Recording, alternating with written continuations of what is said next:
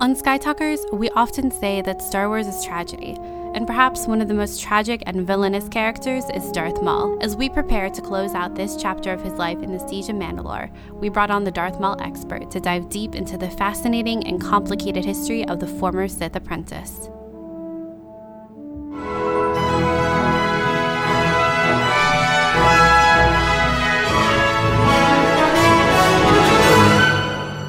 Welcome to Sky Talkers. Here are your hosts, Charlotte and Caitlin. Hello, and welcome to Sky Talkers. I'm your host, Charlotte. Hey everyone, I am your other host, Caitlin, and welcome to this very special episode where we have a very special guest here for you all. Yeah, so welcome to the show, Katie. Katie on Twitter is Pohad Dameron, and before she says hi, I just want to say Katie is such a great friend and also Uh, is probably the biggest Maul fan I know. She had an amazing panel last year at Star Wars Celebration. It's on YouTube, and I will put it in the show notes. It'll be like the first thing in the show notes. You have to watch it. It is so good. It's about an hour of Katie going through Maul's timeline of released books, comics, every sort of Maul appearance. And it's, you will learn something, I swear. And it is so good. So we're so happy to have Katie on the show to talk all things Maul, especially the Son of Dathomir comic. So welcome to the show, Katie. We're so happy you're here. Hi, you guys. I, am crying now. I didn't know you were going to say all that nice stuff. It's true. it is true. Just imagine. Okay, so I was kind of like standing, not standing. I was here hyping myself up like okay let's go let's go like you know darth maul waiting behind those bay doors and then the doors open and duel the fates start playing except i'm crying on the other side amazing. Like just give me a minute. Give me a minute. Well it's, it's all so true and um I am personally really lucky because Katie and I got to have dinner when I was in San Francisco in 2018, which feels like a lifetime ago, but I was there and it was we, easily 20 years ago. it was. It was. Things were so much better then. We could eat at restaurants. I, oh, yeah. Oh, my gosh. We were so full of hopes and dreams. We were full of hope and dumplings, and it was a good time so many dumplings. So oh. many dumplings. But that was so much fun. And then we got to see you at Celebration. And of course, like Charlotte said, that's when you had your fantastic Maul panel, which I just have to shout out that it's called It's a Marvelous, Marvelous Life, marvelous. which I just it tickles me every time I hear it. I, oh, quick! Uh, there's a story. So, um, I I couldn't get my I gave the wrong address to um to everybody at Star Wars Celebration, so I couldn't get my passes until I actually showed up at Star Wars Celebration, you know, physically day of. So I walk up to the booth and I'm like, "Yeah, I'm doing a panel. I'm supposed to have a panelist badge." And they're looking through and they're all like, mm, "We don't find you. What's the name of your panel?" And I look and I say, "It's a marvelous life." And then there's a long pause, and then she just goes okay.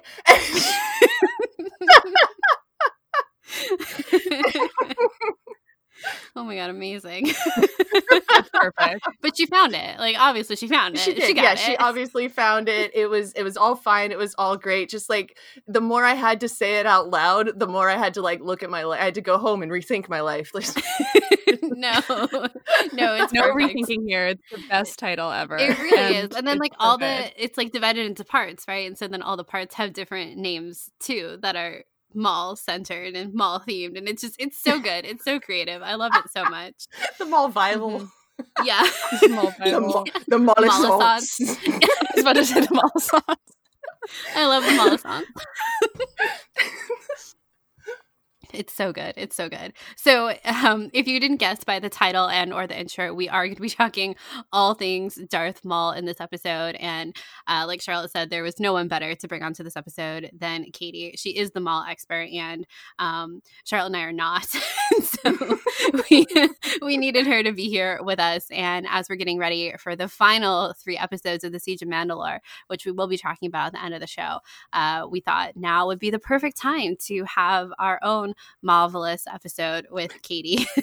Yes. and so we are going to be doing uh, three parts for this episode, like we usually do. I actually think Katie is the first, if not one of the first guests we've had where we've actually done a typical three part episode with guests. I was thinking the same thing. Yeah. Interesting. Us- yeah. Usually we do different formats with guests, but we were like, no, this is like Katie will fit right into our three parts. And it just like it flowed, like it made sense. So this is exciting at first. um, but in part one, we are going to be doing a bit of an intro to Maul and um, a little bit more about Katie and her love for Darth Maul. And in part two, we're going to be talking about the Son of Dathomir comic. And then in part three, we're going to be talking about the Siege of Mandalore and speculation for the future for Maul. So without further ado, let's get started. So who talks first? You talk first? I talk first? Okay, welcome to part one, where we're going to be doing an introduction to Maul. But first, we want to start with your introduction to Maul, Katie. Um, when did you first see Maul, and did you know it was obsession at first sight? Uh, I don't. I don't know if I thought it was obsession at first sight. I, I definitely first saw him in the Phantom Menace marketing when I was ten years old, and I thought he looked really cool. But then again, I thought everybody, you know, for the Phantom Menace looked really cool. Like Padme looked awesome. I very specifically remember like standing in a grocery store and looking at a Pepsi display of you know Queen Amidala. You know, there's this big cardboard standee of her, and I remember saying, "I want my hair to look like that." like I, I said that, that out loud, and then my mother said, "It's a wig." Like she just like a straight tree, like right there. Suspension of disbelief gone. exactly, just gone, shattered. Childhood innocence ruined so yeah, I thought Darth Maul looked cool, but I also thought, you know, oh, C-3PO without his gold gold armor. You know, I, I had seen the OT, so I, I, knew what a Star Wars was, and I was really, really excited to see Episode One. And I don't remember Maul like particularly standing out in the marketing to me, just because it was an onslaught of awesome. You know, like oh, the pod racers. Yes and, and Watto, what is that? He, he's awesome. how are they, you know? I, I was like, how are they making a puppet like that? How are they doing with it? It's not a puppet, you know. yeah, the Phantom Menace marketing is truly something else. Oh it's, yeah, it's oh, a beast in its own. It's so like I didn't see Star Wars right until 2005, but I have memories of the Phantom Menace marketing. and like that's just was everywhere. Yeah, that's everywhere. insane. Like that was not at all in my vocabulary, and yet I still remember seeing marketing for it in 1999. Oh yeah, no, you couldn't escape. And being 10 years old at the time, 10 oh my gosh it's it's everywhere it's in the air you breathe of course it's going to just create a mania and i think i just you know absorbed it because it's been 20 years and i'm still not over it i'm just i'm not the Phantom Menace just like it still makes me like shake. I get so excited. It's so good. Right, right. I uh, I go to see the movie and and Darth Maul definitely stood out to me because he was so I don't know dangerous and cool and he had a motorcycle and and he doesn't speak like you know hardly at all and i just i wanted to know more and then at the end he dies spoiler alert sorry I I felt like I I felt like we had all missed out on something, and I feel like a lot of people had felt that same way, you know, and, and they wanted eh, more and yeah. more, and they crave. You know, we still want more Maul. Everybody does. yeah. I, I think that was a universal feeling at the end of the Phantom Menace of being like, that's it. Like, of this awesome bad guy. He's so cool. He has a double bladed mm-hmm. lightsaber. He's awesome. We've never seen anything like this before and that's it. Darn it. Yeah. Darn Thankfully, it. that didn't last. no, it didn't even last the year because uh, before you know, um, 1999 was over. Like we had Maul like books, mostly children's books, and um, early 2000 we had a Darth Maul comic. Uh, you know, yeah, we were getting Darth Maul content pretty much right out of the gate, which I think helped. I always forget like how soon like I, I not that I forget I didn't even know until your panel like how soon that all of that content started coming out after the Phantom Menace came out. It really is it really is incredible. They're like, yeah, no, the people want Darth Maul and you know, so do we. just give them the Darth Maul, just go. Yeah. So, like, you are the expert in all things Maul. You've read everything that has come out about him. Do you have a favorite piece of Maul content or trivia that you return to the most? Um, I mean, uh, all of it obviously is very near and dear and precious to me. If you, you know, pointed at any Darth Maul thing and said, "Do you want to talk about that?" I'd be like, "Yes, we're talking about it for the next three hours. Clear your schedule," you know. but my favorite, absolutely, is um, the Wrath of Darth Maul, which is a young adult uh, book that came out in 2012. It was time to come out right before Maul came back to the Clone Wars right? Oh. That, that, that's that that market synergy, right? yeah, we love that. oh yeah, we love it. You love to we see love it. You love, we love a schedule. exactly. Yeah. So this book would have come out January of uh, 2012, and then March 2012, Maul is back in the Clone Wars. So you can read this book, and then a few months later, you, oh, there he is, and you understand why these you know witches of Dathomir have such an interest in him. It's because um, you know in the Wrath of Maul you find out gosh, Maul's like whole backstory. It's um, this book chronicles his life from ages about three to twenty, and uh, mm-hmm. you know, right up until uh, he dies in the Phantom Menace, and then he is being rescued. At the very last chapter is him being rescued by Savage Opress So it just ties in very, very nicely to those first episodes of the Clone Wars where uh, Maul comes back, and it's just my favorite because I love tender young Maul being, you know, just an adorable baby boy and then slowly transformed into just, you know, this monster, this killing machine. And it's just, it's so heartbreaking to read and you just see how like oh none of this was ever his fault. He's he's an angel who's done nothing wrong ever. That's such a that's such a breadth of time to cover in one book. Right. um i feel like there like there are other star wars books where they kind of hop back and forth between time time periods in characters lives but to go from like three to you know however old he was in the phantom menace that's mm-hmm. that's quite a lot of time being represented for him and oh, it's oh, great i haven't i haven't read it yet. I should. Um um, but it's really cool that they that they do go through all of these different kind of time periods in his life in one piece of content as it was. Right. Yeah you get you definitely get to see him develop. And um, i know that recently because of what's going on in the clone wars how we're right up with revenge of the sith. We're talking about how anakin fell into the dark side. It was just such a just a you know steep he just you know plummeted right off into the dark side. And with maul it was very gradual. It had to be like ground out of him you know? Mm-hmm. he kept he would have these moments you know he's a child just a little kid and he has these moments of compassion you know wanting to help wanting to love and it has to just be repeatedly ground out of him. Uh, there's one scene in particular that really stands out to me and it's um, he's been training all day and he's uh, got this like really bad wound that has to be uh, patched up. Uh, he's being raised by droids, by the way. He has very, very limited contact with, you know, actual organic beings. Um, so this droid that he never knows how to feel about because it both hurts him and then patches him up afterwards. Um, you know, patches him up and then sends him off to his cell to sleep. And while he's sitting in his cell and he thinks maybe this prison is in my mind. Uh, maybe I can escape somehow. And he starts um, pushing up against the walls, but of course the walls don't budge. And when he steps back, because his hands were bloodied, he has left marks on the walls and he just stares at the marks and then he starts painting in his own blood. He's just start he draws a window and he imagines that he could escape through that window perhaps. And he doesn't know why, but it makes him feel better and then of course you know Darth Sidious discovers these drawings you know punishes him severely and he's like okay well i can't do that anymore. You know this this means of self even the small means of self expression has been taken from him you know made into something that will cause him pain.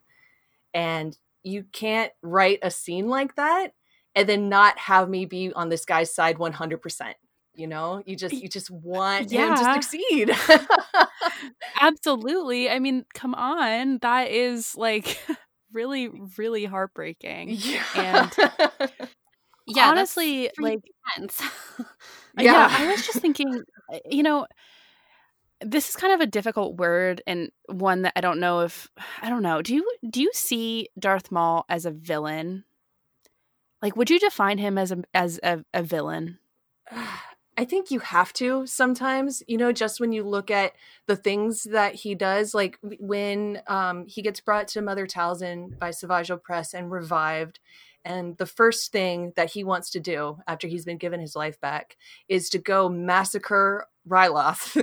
you know, just go mm-hmm. to go to the village and just lay waste to it to get Obi-Wan Kenobi's attention. You know, these people had to die so that he could get Obi-Wan Kenobi's attention.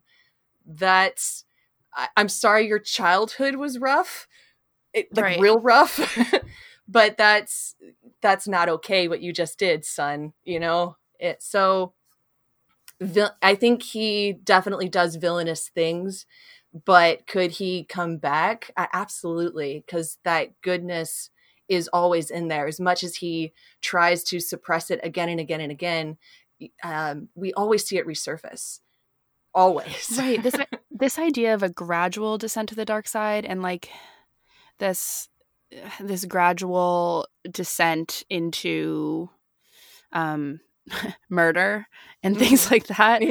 i think is uh in star wars you have to assume that a character like that can always come back because that is part of them especially in the beginning mm-hmm. um and i think it's it, to hear anytime i hear you talk about darth maul it really just gives me such a greater appreciation for the character and really makes me realize how complicated and layered this character is and it's not like uh, we haven't experienced that in throughout canon already especially like yeah we had in the phantom menace we had uh, such a you know a badass character being introduced and then dying. But every piece of material after that has really just honestly improved upon the character and made me mm-hmm. care so much more.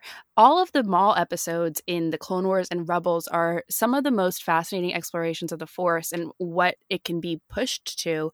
This idea of the dark side gets so complicated when Maul is always introduced. And every time he's there, I, I, think that's why I found your panel so interesting. And I don't mean to keep talking about it, but I will because it really just it it it made me realize how deep this character goes and as someone who loves like I, everyone on, who listens to our show knows like we love Ben Solo, we love Anakin Skywalker, and these kind of when we examine their turn to the dark side, and uh, it's comp- you can compare them to Maul, you can compare them to most dark side users, but for some reason, Maul's story, since it is so filled in and we've seen so much of it, it is so interesting and I love everything that you've said so far. I really, I really need to read that book, man. Oh, it'll yeah. it'll break your heart. It absolutely will.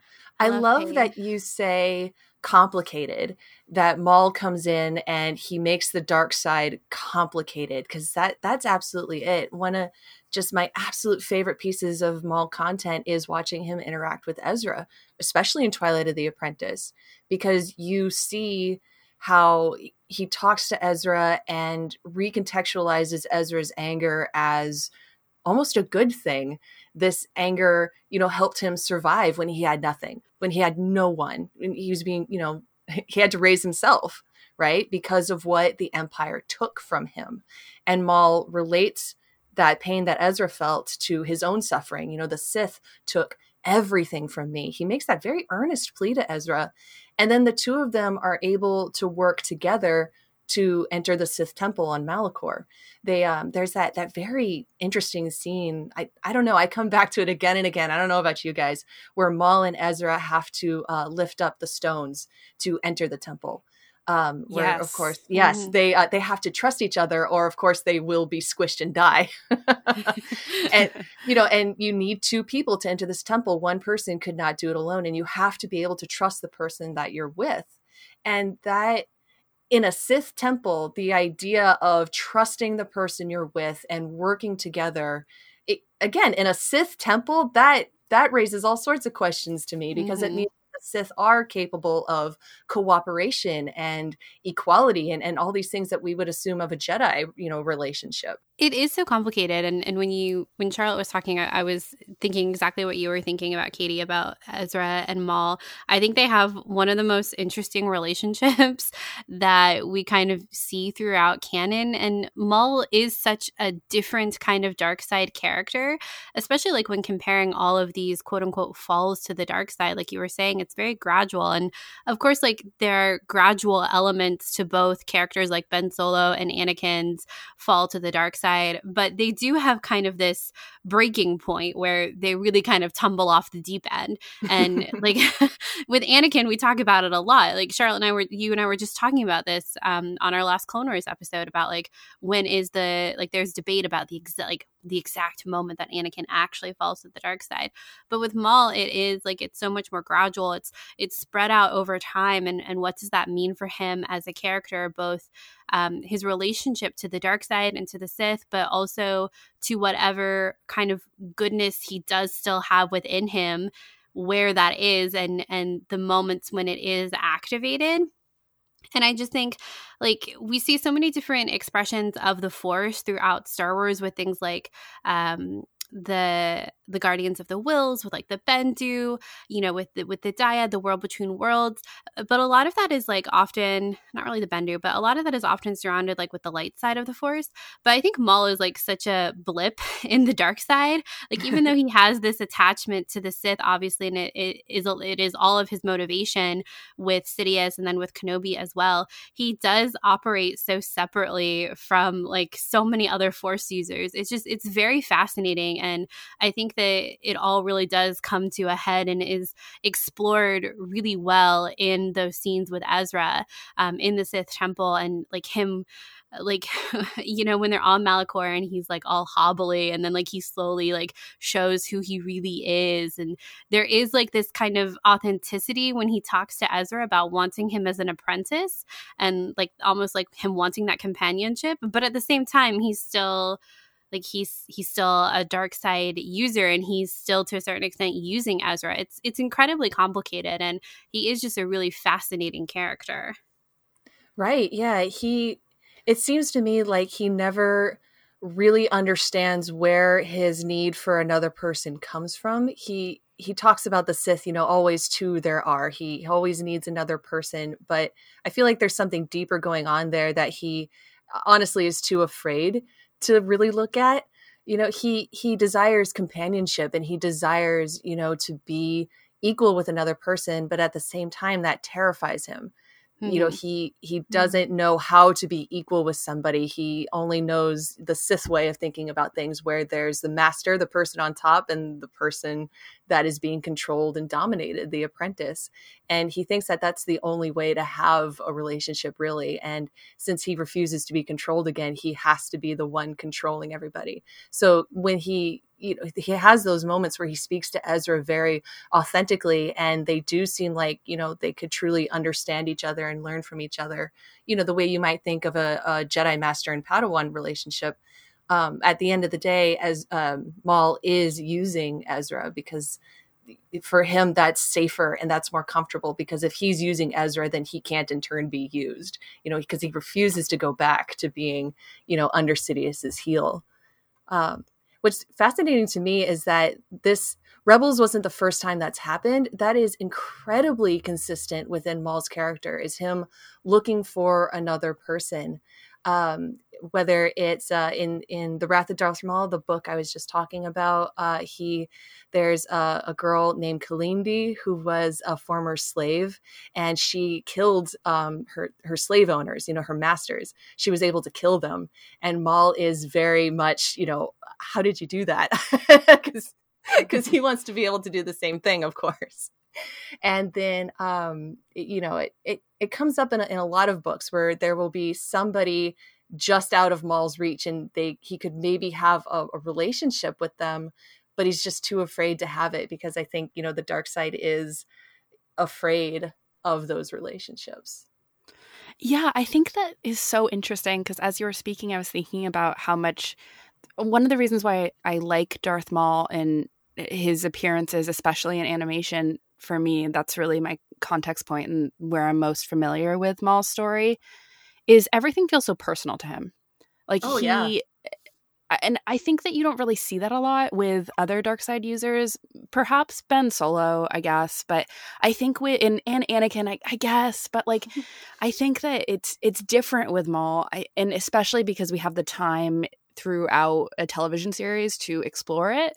But I do think that there's something that you don't see like if you can compare like we will we'll talk about this in this son of dathomir comic example but during his contemporaries during the clone wars i mean dooku yeah dooku's great love dooku sure but i don't really think there's so much personal about dooku. I think dooku is um business more more so than than Maul. I think they're very different in terms of villains, in terms of dark side users, and one is proper and the other is I like you say in a weird way seeking companionship in that like personal um togetherness to defeat a common enemy and i think i don't know i, I think there's just something so interesting about uh, how everything that Maul does feels um, so close to his own personal goals rather than like a goal of the galaxy or power wise or something like that. I think that Maul is just, he's like one of the most passionate Star Wars characters I think we have. And that just comes across in everything that he's in, like any piece of canon that he's in. Peace is a lie. There is only passion. Ooh. Wow. That's, sorry, that's that's line one, verse one of the Sith Code. Sorry, what? when you say he's passionate, I'm like, peace is a lie. There's only passion. Uh, do you think it's personal to him because Sidious raised him? You know, that's just that's his father.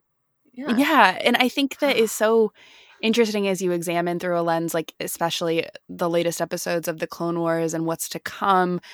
Like, what's even Maul's end game when you see him in Solo, like uh, who is he still in a way uh, trying to bring down Sidious? It's it's all these things that I I think that uh, it is yes, I agree with you.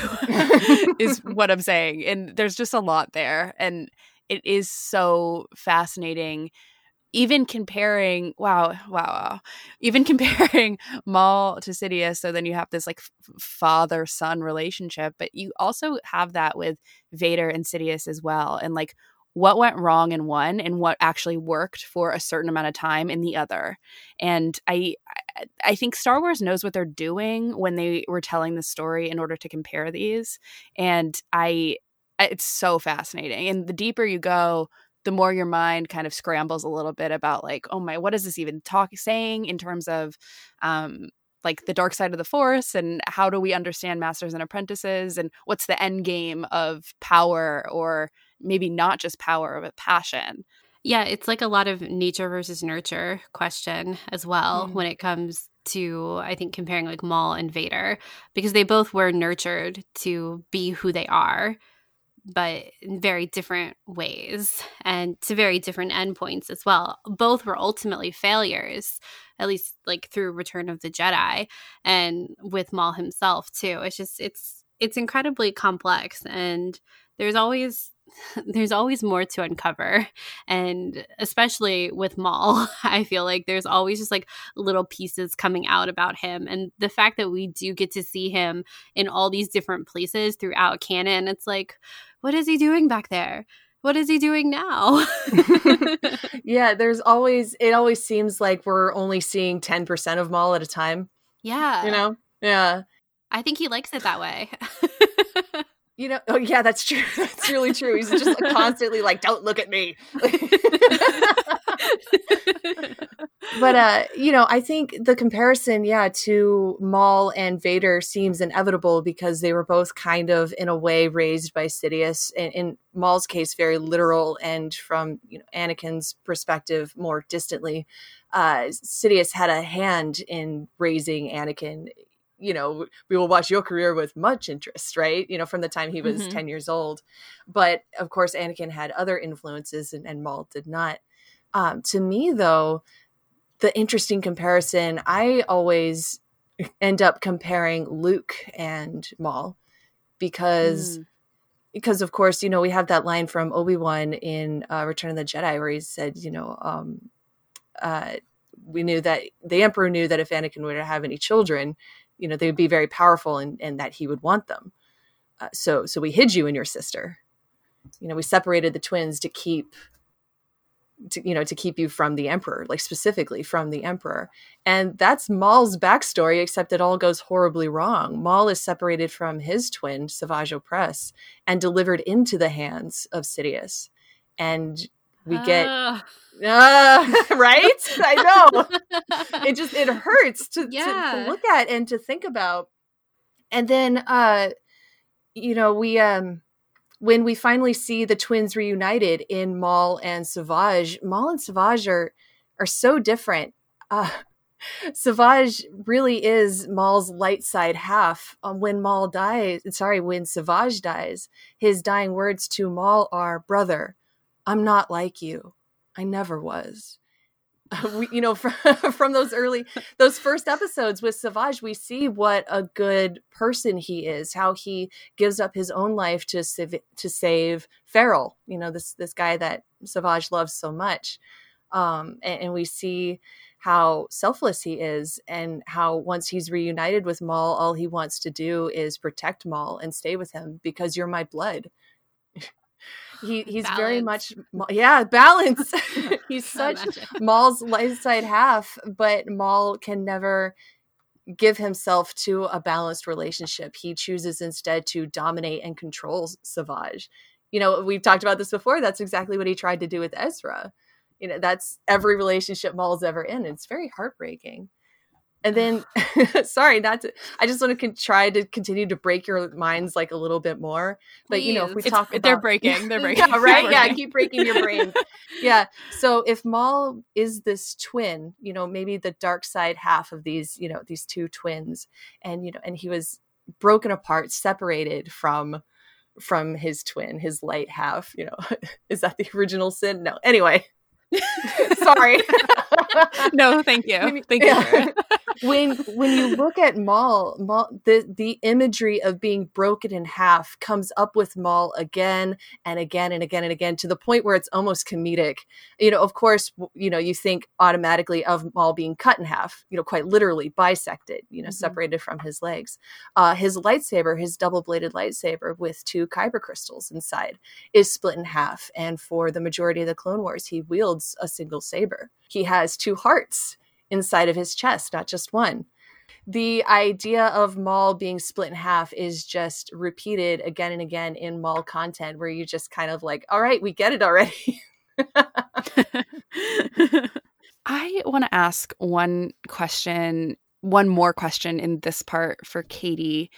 And it's kind of a little bit of a, ch- I hope it's like a, a tiny bit of a challenge, but I was wondering if you could distill Maul's character down to like a paragraph or a sentence or just what intrigues you the most about him and why people should be more interested in him. Goodness, that is a little bit of a challenge. I do like it though.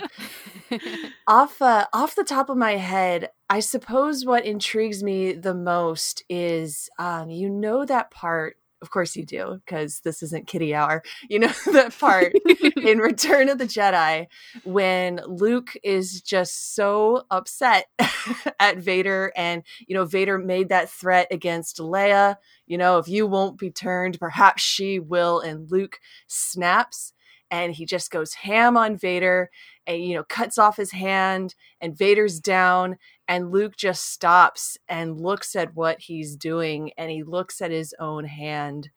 I feel like Maul is the exact opposite, where most of the time he knows exactly what he's doing and he's hurting people and he's fine with it.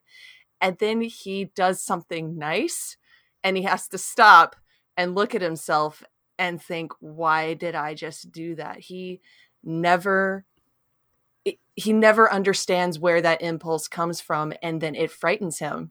It really is like the opposite of that luke skywalker moment where he is a, a wholly well a mostly good person who then is tempted by the dark side every now and again and then he has to pull himself back.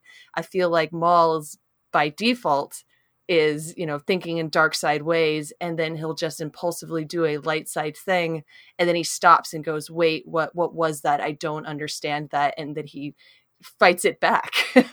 And it's yeah that's just fascinating to me. And an example i can think of comes from the comes from the darth maul comic uh, released in 2017 and it's just called darth maul.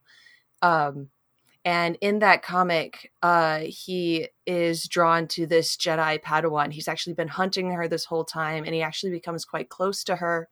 And at the end, he he does kill her, and he doesn't know why it doesn't feel good.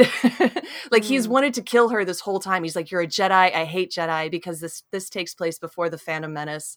And so he's very much in that I am Sith. I have to prove myself. I have to prove myself to the dark side and he's he finally gets what he thought he wanted and he kills her and it just doesn't feel like it should.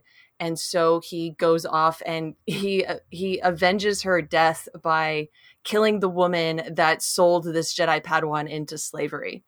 And and he's like uh, you know he's the this woman goes well are you here for the jedi? You know are you here like you know to avenge her? And maul's he does not know how to express. He's like, I don't know why I'm here. Please give me an excuse to kill you. And the woman, uh, you know, she says, I know what you are. You're Sith. And because this is before the Phantom Menace and the Sith are in hiding, he's like, perfect. Now I have an excuse to kill you. And, and he does. And it's just, that's always so fascinating to me is that struggle between why am i doing what i'm doing when when most of the time he's just so certain of himself but then something nice will happen and he just does he falls apart completely he just doesn't know how to handle it at all Oh my god, that's so interesting. I feel like I'm going to be thinking about this Maul and Luke comparison so much. oh, I I'm always doing that. I and people, yeah, people get so surprised. They're like, "Why are you comparing Maul and Luke? They never even meet." And I'm just like, "Cause they're the same." yeah, yeah. When you when you explain it, I'm like, that's so obvious. Why have I not seen this? But Wow. Yeah, that's so good. That's so good. Okay. I'm really excited to start talking about the Son of Dathomir comic though. So are we ready to move into part two? Yes. Yeah, let's yeah, let's do it.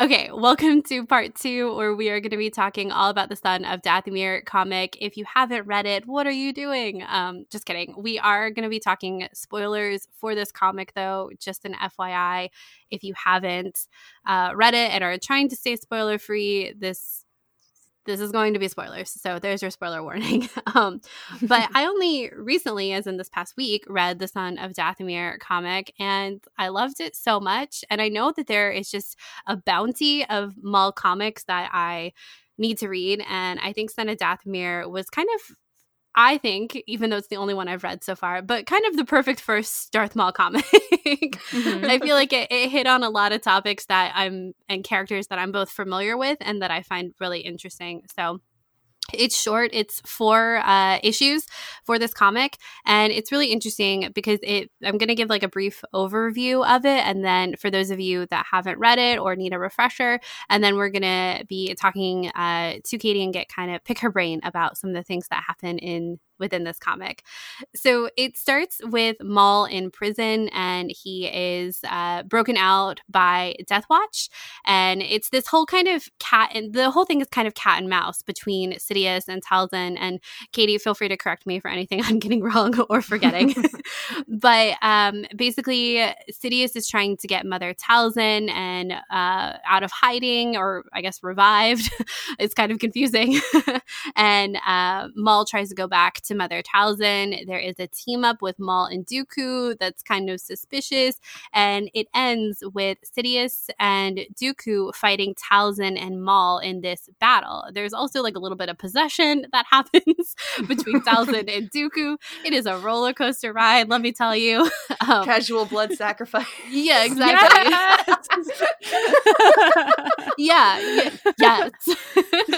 the um the the number of times I think like it's more than once now that Talzin has um possessed Dooku, which I just I I like that that's kind of a running motif. I just think it's kind of funny. What? and like that one episode of the Clone Wars where she just yeah. casually has his hair, like she just right. right. like what is what is the story there? It's, like, it's I there's something there, and I need there's to know more. but anyway, Uh.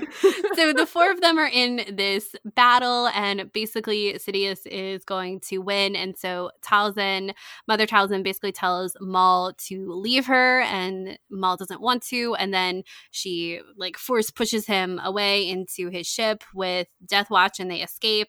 And then Sidious kills Mother Talzin, and uh, you and kind Maul has to watch. yeah, yes.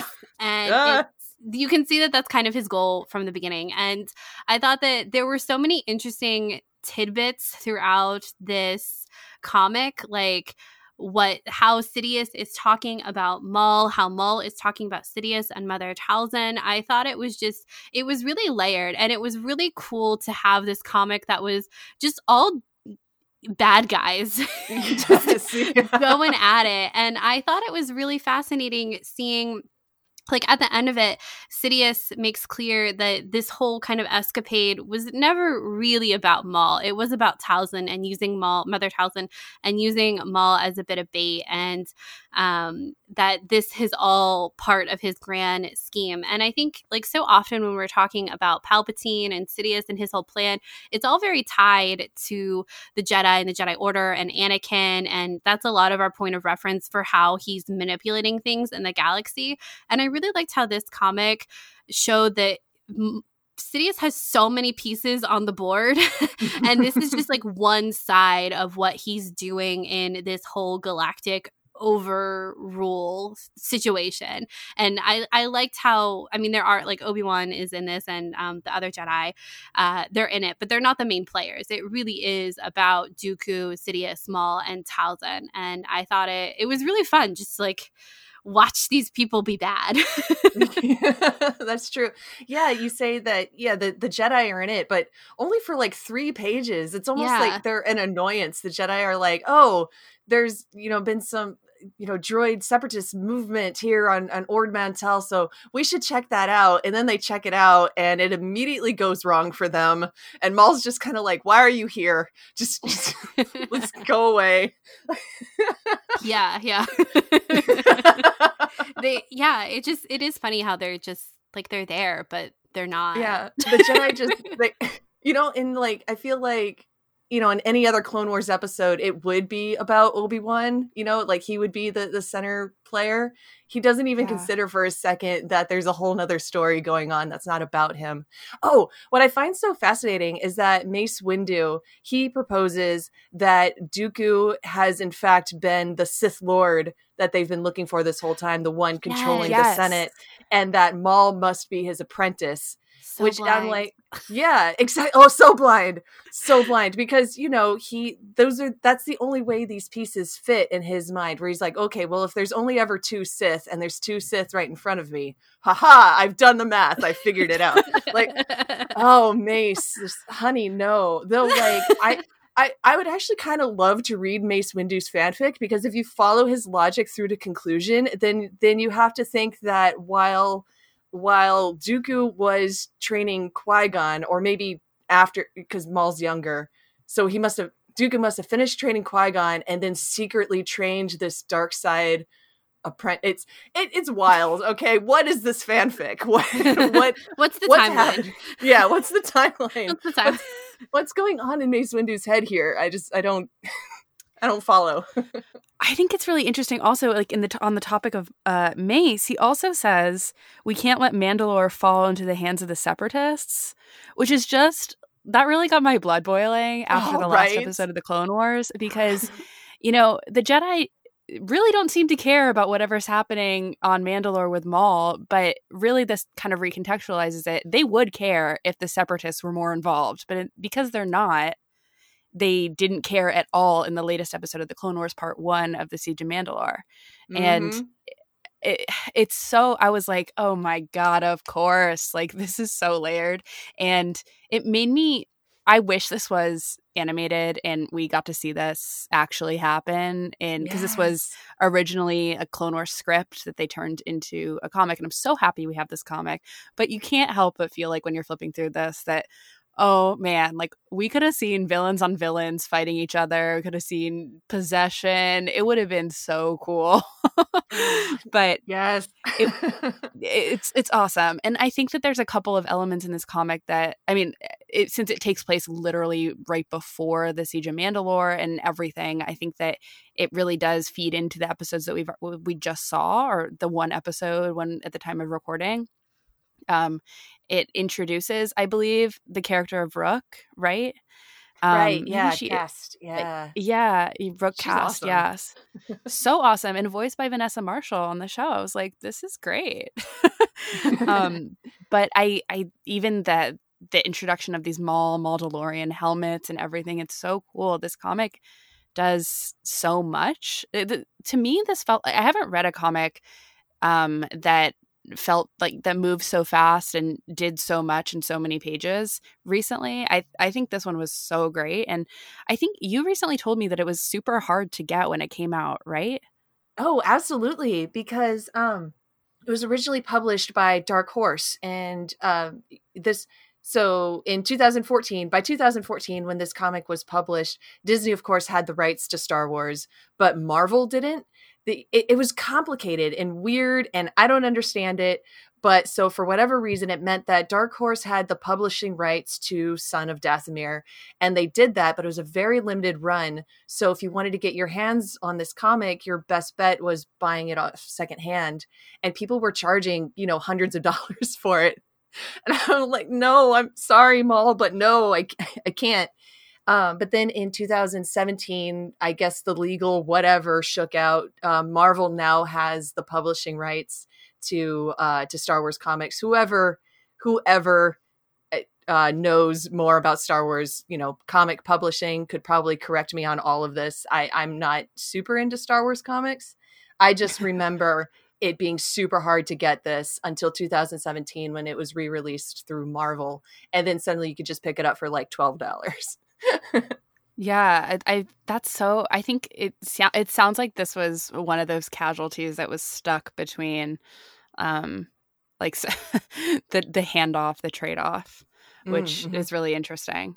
I want to take a second because you mentioned this, Caitlin, in your discussion or over overview, but like the last lines of this comic are insane. The the whole no count, everything is happened as foreseen. This was as difficult this was a difficult piece to maneuver, but now it's in place. Maul's future has been erased while ours is more certain than it has ever been. What do we think about that line?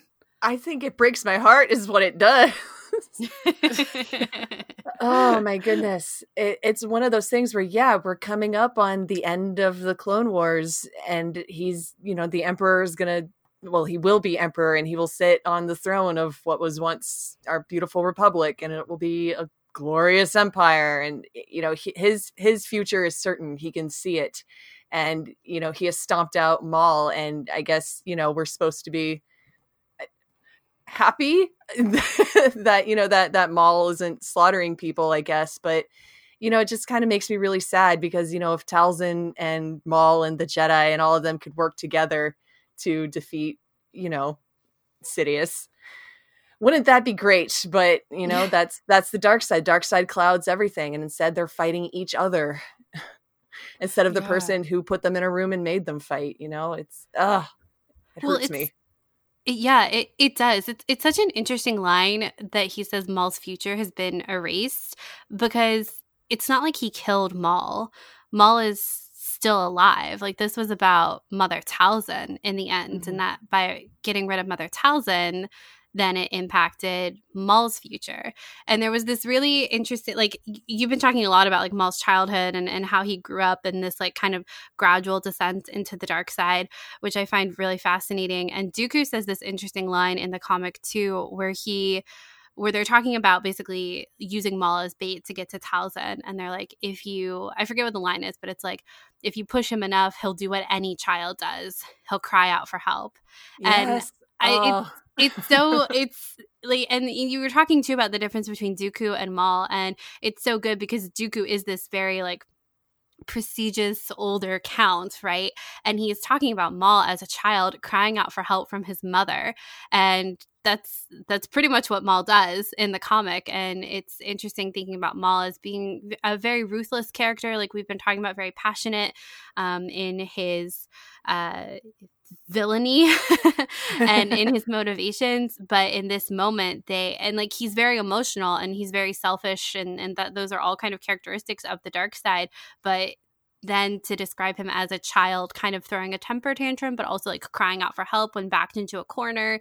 It's just it's it's a really interesting contrast that I, we don't get to see in a ton of characters yeah, well, we've certainly seen it before in Maul because remember when he was captured by Sidious on Mandalore and Sidious, you know, just so utterly defeated him and had just slaughtered his brother and Maul's laying there. What does he do? He starts crying, says, you know, please, mercy, please. You know, he begs. He is very much when he's down and outright like that. He just turns into a little child and starts crying and asking for help. And that breaks me so much. Again, you can't write scenes like that and not have me root for that character. Mm-hmm. You know? Yeah. yeah. Right. And I mean, I was really struck by this comic because we have another example of a mother sacrificing herself for the, I guess you could say, well being of her child. Mm, I mm-hmm. was shocked. shocked. Yeah. That well, that's that we have another example of this in Star Wars. I yeah, I go back to that scene a lot because I don't know, to me there's a lot going on in the subtext between Talzin and, and Maul because you know, they they have they have successfully drawn out Sidious and it, and it's just down to them, you know. This is this is their shot. Maul has waited a really long time to have a shot like this where he can actually oppose Maul, not Maul, Sidious um you know he i guess he kind of had a shot when it was him and his brother against sidious but even that's not that's not quite as i don't know the odds aren't quite as even as when it's mother talzin against sidious she is one of the few creatures in the galaxy that could truly oppose Sidious. That's why Sidious wants her off the board so badly. You know, Dooku has that line where he says that Mother Talzin is older and fouler than we realize uh, she she really is one of the only forces that could truly challenge Sidious, and you know, so this is it. If it's now or never.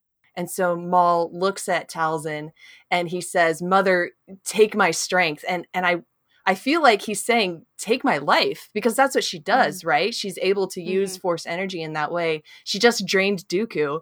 She could theoretically have drained Maul's life and used it to get her revenge to kill Sidious. You know, possibly she she it at least it might have worked. We don't know, but instead she chose her son's life. That that is shocking. It is because she has worked. Talzin has worked so hard to also have this shot at Sidious, and at the end of the day, it doesn't matter. What matters is the life of her son. It's a lot. Yeah. It's a lot. It's a lot. it is a lot. And then and then when Maul has to watch her die, oof, I oh I I so wish this had been an episode because I would love to hear Sam Witwer's take on these lines of him screaming for his mother, screaming, you know, mother, no, mother, you know, because mm-hmm. he's watching her die. Oh, oh, it, oh, it ruins me. I'm I'm out. it, it, ruined me too, honestly, and I was mm-hmm. actually surprised how much it ruined me.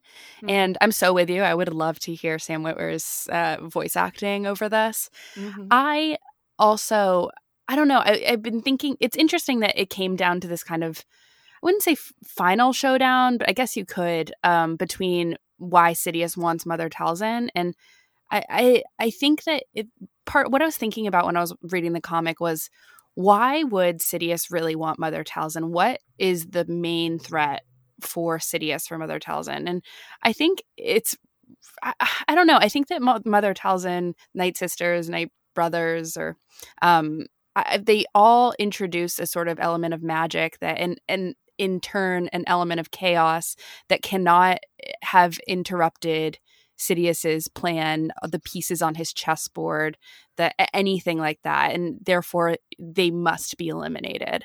Um, and I, I, don't know. I, I, I was thinking a lot about um, what Mother Talzin kind of represents in the grand scheme of the story. And I kind of kept going back to that. Um, that the, the whole element of magic, while it's it's different than the force, even though it kind of is the force. I don't know. Yeah, it's something he can't control, and Sidious can't abide things he can't control you know it, it is very much an unknown they do talk about in the comic about how sidious once went to mother talzin and they merged their you know dark side secrets and dathomir magic to eh, you know honestly if i had to guess i think sidious was looking for a way to you know um what's it called eh, to conquer death you know mm-hmm. preserve mm. his own life he was looking for that kind of dark side the the the witches resurrection magic you know because they have zombies they they have ghosts the the night sisters have obviously figured out something on the other side of life that definitely would have attracted sidious but he probably he just wasn't able to master it he doesn't have that connection to dathomir the way that the witches do the way that maul does and so he's just like well since i can't control this and i can't have it i have to kill it Yeesh. it's so interesting yeah. like what you said, Charlotte, I think described it well too about it being magic and like this element of chaos that is really uncontrollable. And then, like you were saying too, Katie, that if it's not something he could control, then it cannot exist. and it's funny because I, I, like I remember being introduced to Dathomir and thinking like, yeah, this is very chaotic. what is happening here? it's it's a lot to take in for Star Wars, but I think like you you raised such an interesting point, Katie, about the um like how Dathomir has in like Mother Talzin and the Night Sisters and the Night Brothers, they have been able to tap into something on the other side of life. And for as much as as Palpatine, as Sidious is after that, he like that's something that's outside of his realm of understanding, something that he, I guess you might even be able to say, isn't powerful enough to tap into, which is really fascinating when we think like when we consider that that Sidious is kind of the end all be all as far as powerful figures in the galaxy, especially at this time, considering how much he is controlling. And while he wasn't able to master what Mother Talzin could do at the time, he's still able to eventually destroy her.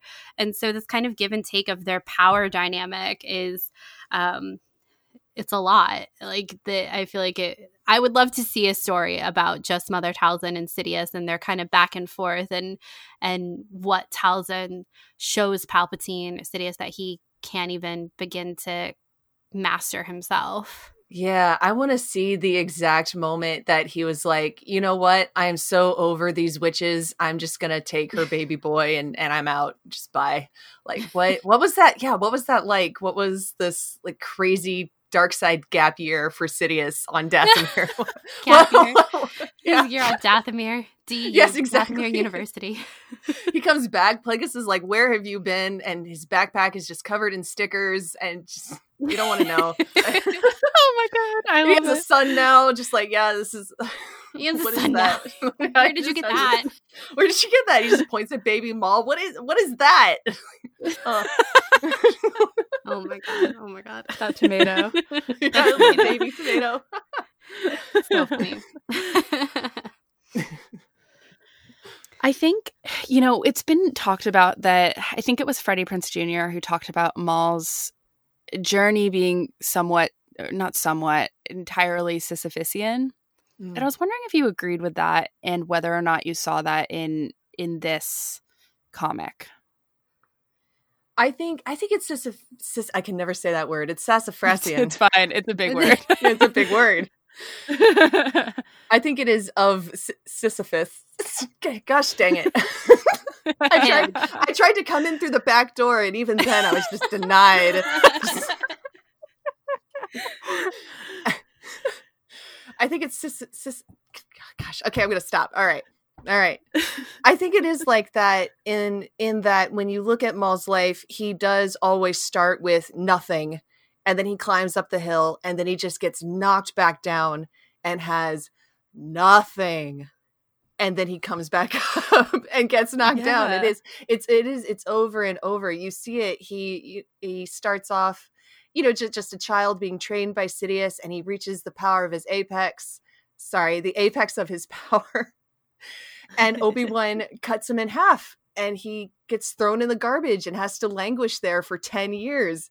And when he comes back, he has nothing like absolutely nothing. And then a month later, he's sitting on the throne of Mandalore.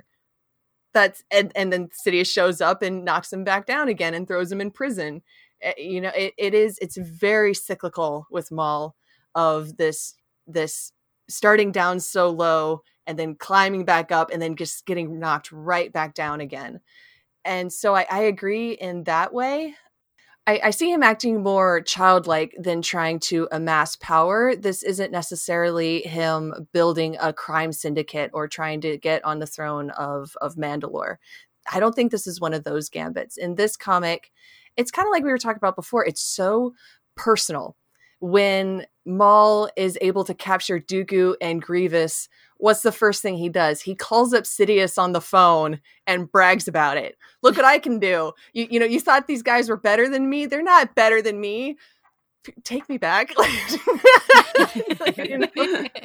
it, it's all so terribly personal. And of course, that phone call does show Dooku that Sidious is willing to discard him at a moment's notice, which Dooku Ben knew. What are you? What are you? What are you doing here, Maul? but the the fact that that's what he goes to and that he even when Maul is like I'm so over you Sidious I, and I'm done and I'm to I'm coming for you old man he still craves that approval in a way yeah, yeah, it's it's it's a fascinating one. It made me think too about the line that you had pulled in your presentation from the Darth Maul journal, where Maul is describing his upbringing with Sidious, and at the end of it, he talks about how uh, after all this intense training he's gone through with Sidious, Maul says, "Now I never fall." And mm. like with that with that like goodness kind of being ground out of him and and like like we've been talking about kind of gradually falling to the dark side and and him ending with or you rather selecting this quote that ended with now i never fall but the whole myth around the Sisyphean myth. Sisyphus myth. Sassafrassian. Um, yeah, him, the sassafras. Um, it is about this continual fall and rise. And I just found it really cool that really sad and foreboding, really, that Maul says, Now I never fall, when he will continue to do that throughout his life. And I think that kind of last arc in Rebels, it is kind of the best a depiction of that because he literally starts at the bottom and then throughout the whole episode they're rising rising rising to the top of this sith temple. Um, it, it just it paints a good picture i think especially comparing it to that myth. Oh, I love that because specifically in, in, that in that quote that that we're talking about where he says now i never fall um, the lesson from sidious was never prepare for a fall never break a fall. It, you know if you, if you start falling down just don't don't stop it because it means that you were prepared for the fall. He he trained maul to never have a safety net and you just see him going through his whole life like that. And it just it never works out where he he is like okay well i'm just just going to keep going assuming that i'm going to reach the top. And then he just gets utterly wasted every single time. What a bummer. I know. Uh, Yeah. you you had kind of touched on it earlier when we were talking about Maul kind of bragging about capturing Dooku and Grievous. But could, Katie, could you kind of talk a little bit about Maul's relationship with Sidious and within this comic? It's such a complicated relationship, and we've been touching on it a lot throughout this episode. But I think in this in this comic, it, it really kind of emphasizes it. Oh, certainly. Yeah. Their relationship in this comic, it, it really does come down to Talzin. They are striking at each other through Talzin. Uh, of course, the comic begins with uh, Sidious in, in just one panel. He uh, says that uh, Maul came to him as a child, a not so appreciated gift from Mother Talzin, which was something that had been, uh, of course, uh, touched on in, um, in, in books um, comics that came before all this, but we had never seen that part of Maul's backstory in like a Clone Wars episode. It makes me wonder if we're ever going to see it in, in animation, if it'll be touched on again, this, you know, relationship between Sidious and Maul. I really hope so, but of course we could talk about that later when we speculate about the the rest of the Siege of Mandalore. Um, and so, really, this whole comic just focused on uh, the fact that Maul was taken from Talzin and what a deep wound that created in her, you know, her need for revenge. It's almost like she doesn't even care that that um, Grievous came and wiped out her, all of you know the Night Sisters, wiped out the whole clan and laid Dathomir to waste. You know that is so insignificant to Talzin uh, which it shouldn't be. She's the clan mother, but she doesn't even really care. That was a piece on the board that she was willing to sacrifice if it meant that she could avenge her son and what Sidious turned him into. Oof. Yeah, I'm sorry. I feel like that's every single thing we talk about ends with oof because that's You're that's Maul. it's so sad. It's true though, but that's what makes him so interesting is yeah. that he it every single like bit of his life ends with oof, but mm-hmm. he's still climbing. He's as still he going. As he hits the bottom with a big oof, and then he oof, starts climbing again. yeah, it, it builds, it builds, it builds, and then it is a gut punch, and then you're just like, oof. Always and forever. Yeah. Small comma oof.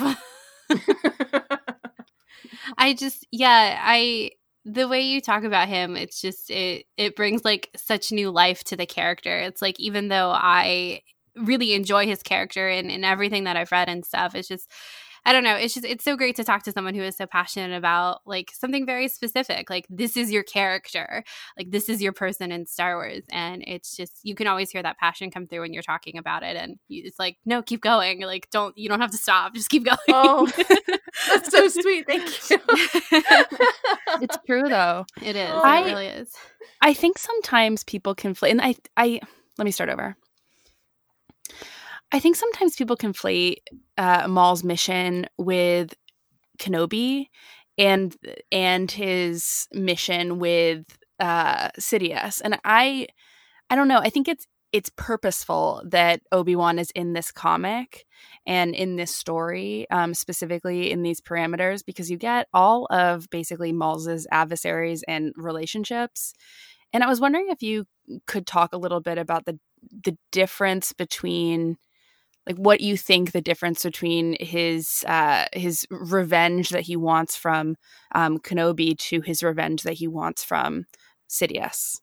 Oh, absolutely. And I agree. People conflate it all the time. If I put up a poll on Twitter, or if I just threw out the question on Twitter, who does Darth Maul hate the most? I guarantee you 90% of the replies would be Kenobi, which I mean, maybe I under I undervalue how much Maul hates Kenobi sometimes because he really does. He will go out of his way to mess up Kenobi's day, like every single time. Like you know, he could be going to go get some lunch, and Kenobi's across the street. Will he go just go mess up Kenobi? It, yeah, forget his sandwich. Just, just every single time. Forget the food. yeah, forget the food. on an empty stomach. Yes, it's not important. it just does not matter anymore but at, at, the end of the day, if you know, if he could take a shot at Kenobi or at Sidious, yeah, no, he would go to Sidious. It's that's the end goal. Eh, people forget that when Maul got brought back to the Clone Wars, uh, you know, and Savage Opress says, you know, what now, brother? Uh, you know, will you have your revenge? Uh, Maul says, yes, we will start with revenge. That's that's the idea. The idea is that he's been brought back to life now. He will go mess up Kenobi and then move on. You know, he's just he'll kind of have a little bit of Kenobi revenge as a treat. and then and then move on to the end game to Sidious. That is his ultimate enemy. And so when you talk about uh, in this comic specifically, it's kind of um, intentional that Obi Wan is here. I think yeah, it is intentional because it shows that Maul has much bigger fish to fry he has Kenobi yes. pretty much outnumbered in in this, doesn't he? It's him and Dooku versus Obi Wan and Master Tiplee, right? Uh-huh. And, and, and and they kill her. exactly, and then Obi Wan kind of gets away, and it's a weird it's a weird conversation because Maul's like, I don't remember the exact line, but he says something like, I'll see you soon. you know? Yeah, he's just like, like well, later. We're, not finished with this. But like yeah, Obi Wan just kind of leaves. Yeah, he just yeah. leaves. That's exactly it. It's just like I said, the Je- he the Jedi are only in like three pages of this comic because they just don't matter. It's not, you know, Maul. Okay, here's the thing: Maul just killed Satine like three weeks ago. He's still full. Mm-hmm. Okay, he's still he's fine. He just you know he had a little bit of Kenobi day ruining pie. He doesn't need another slice right now. oh my god. he, has, he has other things to do. uh, so so uh, yes, Kenobi is very much on Maul's mind. We I can't forget that when Maul was crazy and languishing on Lotho Minor, you know, cut in half, it's Kenobi's name that he kept saying over and over again. But I think people also forget that when he's crazy and languishing on Lotho Minor, he's repeating his Sith training over and over and over again. This clearly plagues him as much as Kenobi does. Gosh, he has this line again when he's, you know, Spider Maul, he has those robotic spider legs and he's just so out of it. He's not even aware that his twin brother's in the room. He says uh he, he's muttering to himself and he says mercy master mercy. There is no mercy. That is a guise of the weak to make themselves feel strong. Then i ask not for mercy. I ask for the strength to overcome. Like know, he's just like it, it's so obviously what that was a lesson that his master taught him. You know there is no mercy.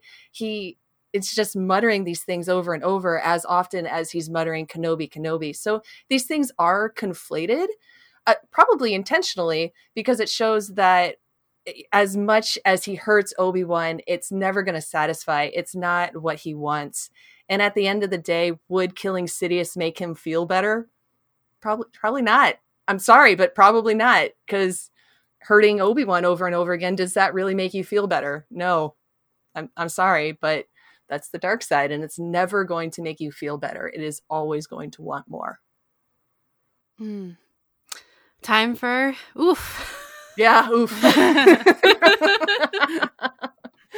yeah, no, you're so right. You're so right. Like it, it wouldn't matter. Like they're conflated, but ultimately both of those endeavors don't matter and he fails at both of them in the end. It it really mm-hmm. is another tragedy. yeah.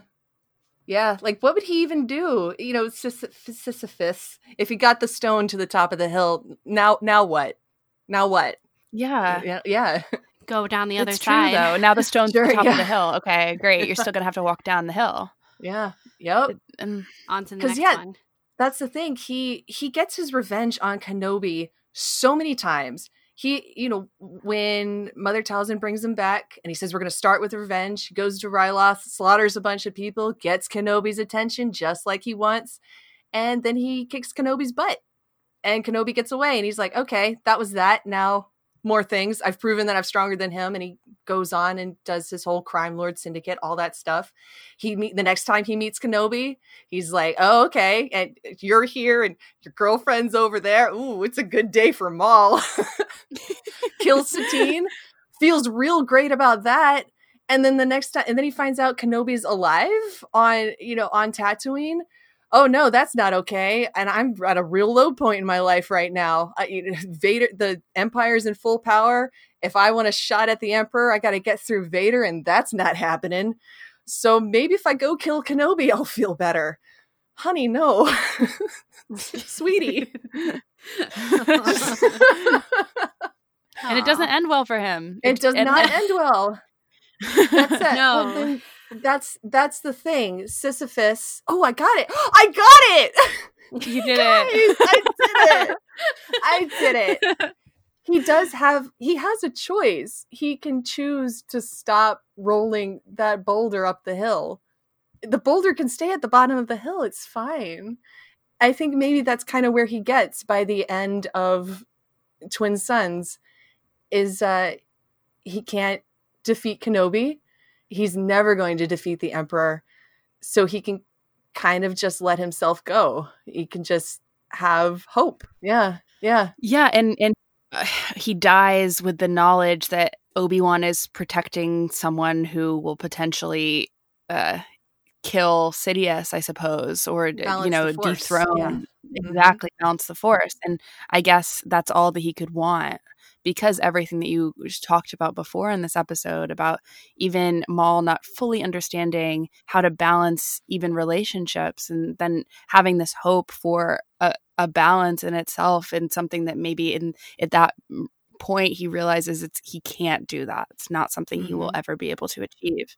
So dying with that that hope is I don't know. It's so per to me. It's perfect. I'm sure you were probably devastated to see Maul die.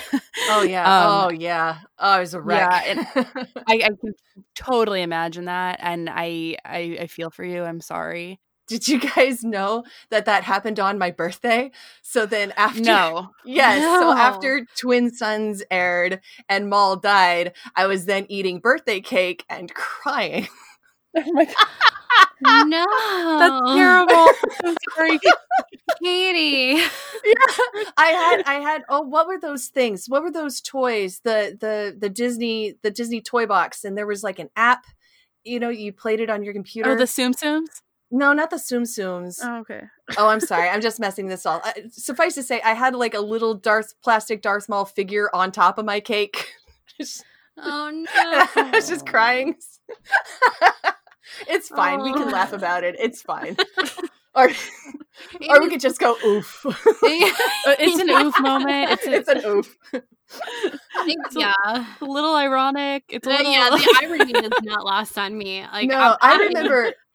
I remember tweeting before Twin Sons. I remember tweeting, "Dave Filoni, please don't make me watch Maul die on my birthday, please." He's not. Dave isn't on Twitter much.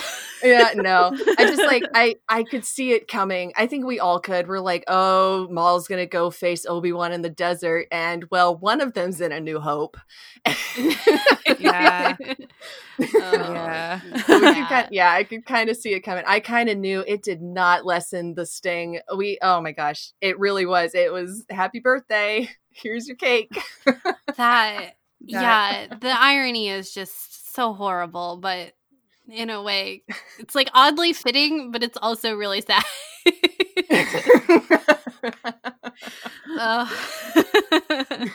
It's like you almost imagine that like mother Talzin died on Maul's birthday too. Like it's just like that would happen to Maul on his it birthday. You know what I mean? It would. yeah, she would be like, she'd be like, "Oh, my son, I remember when you were born, you know, 30 years ago today, and finally we're reunited. Oh, and now I'm dead." yeah you- like Oof. yeah oof there's a parallel there somewhere I know there is yeah, yeah, exactly. In a couple words, why would someone need to read this comic, and why do you think it, would- it's important to Maul's story overall? Oh goodness. I I've been waiting for people to read this comic forever. It's been what, 6 6 years? Yeah, it's been 6 years since it came out.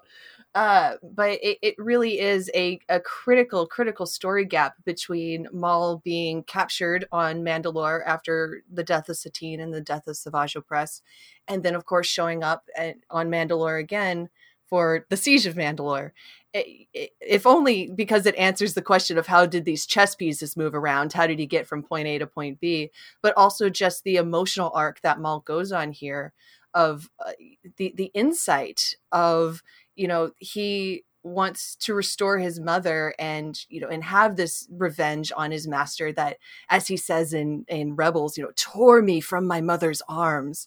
Eh, this this vengeance this need to strike at sidious it is so deeply personal to him and then the the character emotional revelations of how does he react when his mother is killed in front of him? That that's not yes it's one thing to hear me talk about it it is another thing to read it and to you know hear the voice in your head and to think about you know, everything Maul did you know being he was played.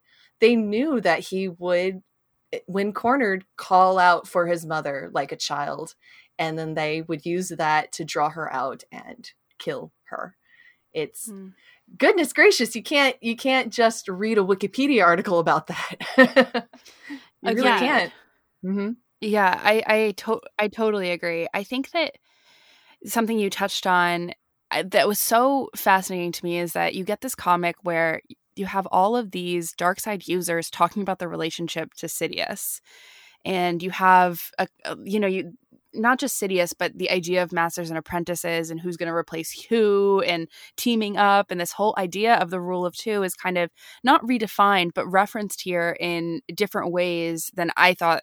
I don't know. It was like the most fun part of the comic for me was uh, having all of them talk a little bit about um, what it meant to be Sidious's apprentice and mm. um, what they think their future is because ultimately you look at all of these these these characters and you know that they die. Like you look at Dooku and you know that he is a bigger pawn in the game than Maul. And you look at uh, Talzin after after it's over, right? And you're like, mm-hmm. well, they're just an, another means to an end for a tragedy. And I think that all of these things are it, it makes me so sad, but I was very happy in this comic to see that being so openly discussed. Um, th- I think it's in issue three or maybe two. Um, uh, when when there's the, a little bit of a conversation happening, and when there's the the Dooku and the Maul team up, it was just so fascinating to me. What I like about this comic is like you said charlotte it is it's like all of these people are about to die except mm-hmm. for except for maul and sidious and it's really kind of cool that Maul is the one who actually makes it out of all of this. When, as you said, Katie, like throughout this comic, he is acting very childlike and crying out for his mother. And all of like Dooku and Grievous and Sidious, they're treating him like a child. They're putting him in a corner because they they know what to expect out of him. Mm-hmm. But Dooku and Grievous are both about to die. Talzin dies in this comic, and then Maul is the one who actually ends up surviving. And uh, like the tragedy of his life is like was it better that he's survived what like what did the rest of his life actually end up looking like? And as dooku said or as sidious said his future's been erased. And even though he did live for a number of years afterwards it kind of was in a lot of ways, but he's still the one that survived. And it's odd because I think that Maul would still look at that as like a victory of like, Dooku and Grievous couldn't tough it out for that long, and I did. Yeah. um, even though, like we've been talking about, he's literally at the bottom of the bottom all the time, and it's this continual rise and fall for him, but he's still surviving. Yeah, it's oh gosh, it's so hard for me because you know that if Maul had joined the rebellion, it, oh my gosh, can you imagine? Like, can you no, imagine? No, no, I actually can't. No. you actually can't. Oh my god.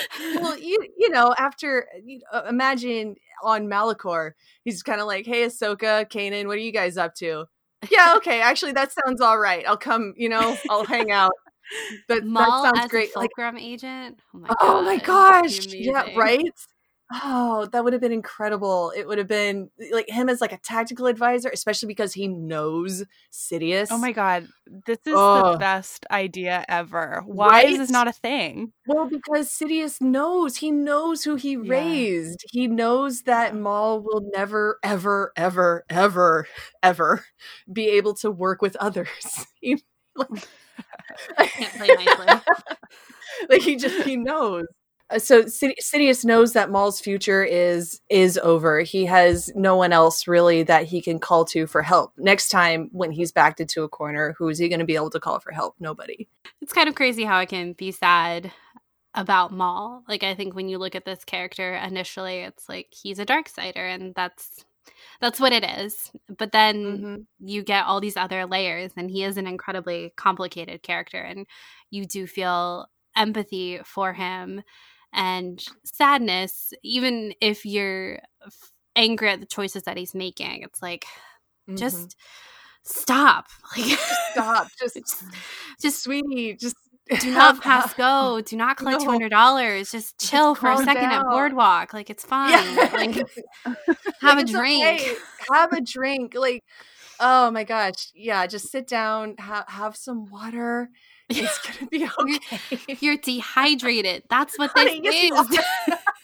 that's what it is. Sweetie.